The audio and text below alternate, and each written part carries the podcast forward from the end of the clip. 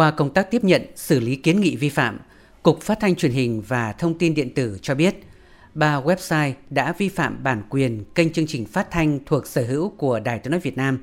Cụ thể có địa chỉ tên miền là radiovietnamonline.com, onlineradiobox.com, tvhot.net.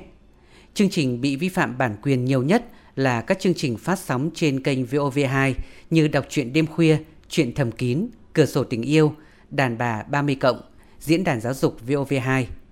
Kênh VOV1 như sự kiện và bàn luận, tin tức và các chương trình của kênh VOV Giao thông VOV5. Đặc biệt trên YouTube có các kênh sử dụng nội dung của Đài Tiếng hình Việt Nam có hàng triệu lượt nghe, xem và theo dõi rất lớn như kênh Pat TV, VOV Media. Thực hiện chỉ đạo của lãnh đạo Đài Tiếng hình Việt Nam, Trung tâm Quảng cáo và Dịch vụ Truyền thông tích cực đưa ra các biện pháp bảo vệ bản quyền nội dung của Đài Tiếng hình Việt Nam trên môi trường internet. Theo đó, Trung tâm Quảng cáo và Dịch vụ Truyền thông đa phương tiện đã chủ động làm việc với Facebook và Google. Kết quả đã đóng cửa hoặc yêu cầu hơn 100 fanpage kênh YouTube gỡ bỏ toàn bộ các nội dung sử dụng trái phép chương trình phát thanh thuộc sở hữu của Đài Tiếng nói Việt Nam liên quan đến website và các ứng dụng OTT trên di động. Đài Tiếng nói Việt Nam đã có văn bản đề nghị Cục Phát thanh Truyền hình và Thông tin điện tử hỗ trợ xử lý 31 trường hợp vi phạm. Bà Nguyễn Kha Thoa, Giám đốc Trung tâm Quảng cáo và Dịch vụ Truyền thông đa phương tiện AMS nêu rõ. Thông tin cảnh báo lần này của Cục Phát thanh Truyền hình và Thông tin điện tử là một tin tốt đối với Đài Tiếng nói Việt Nam, thể hiện sự nỗ lực và quyết tâm của lãnh đạo đài liên quan đến vấn đề bảo vệ bản quyền cũng như làm trong sạch thông tin trên mạng internet, tránh fake news, tránh tin giả, mạo danh một cơ quan ngôn luận chính thức như là Đài Tiếng Nói Việt Nam VOV. Bảo vệ bản quyền trên Internet là một câu chuyện liên tục, không lúc nào được chủ quan vì cùng với sự phát triển của công nghệ thì sẽ thường xuyên xuất hiện các kẽ hở để kẻ xấu lợi dụng và khai thác. Khi xây dựng VV Live, chúng tôi đã đề cao tính bảo mật, đặc biệt là trong việc bảo mật bằng tín hiệu trực tiếp các kênh phát thanh.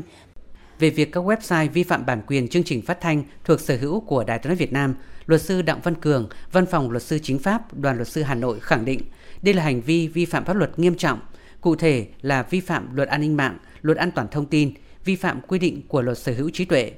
Với những hành vi thông thường, người vi phạm sẽ bị xử phạt hành chính theo quy định từ 20 triệu đồng đến 30 triệu đồng. Trong trường hợp giả mạo thông tin nhằm chiếm đoạt tài sản, có thể bị xử lý hình sự về tội lừa đảo chiếm đoạt tài sản hoặc sử dụng mạng máy tính, mạng viễn thông để chiếm đoạt tài sản.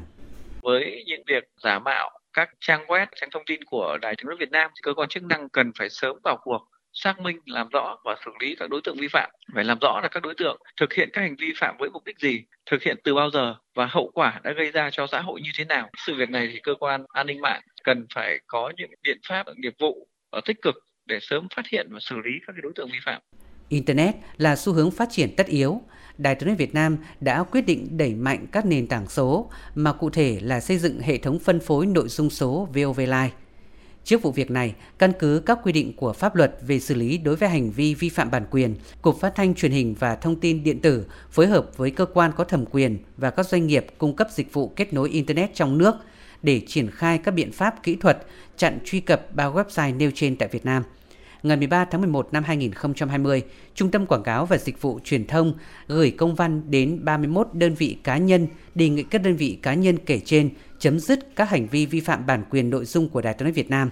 Qua vụ việc này cũng cho thấy, Đài Tiếng nói Việt Nam đã và đang quyết liệt thực hiện đấu tranh và xử lý các đối tượng vi phạm bản quyền để có biện pháp bảo mật an ninh thông tin mạng.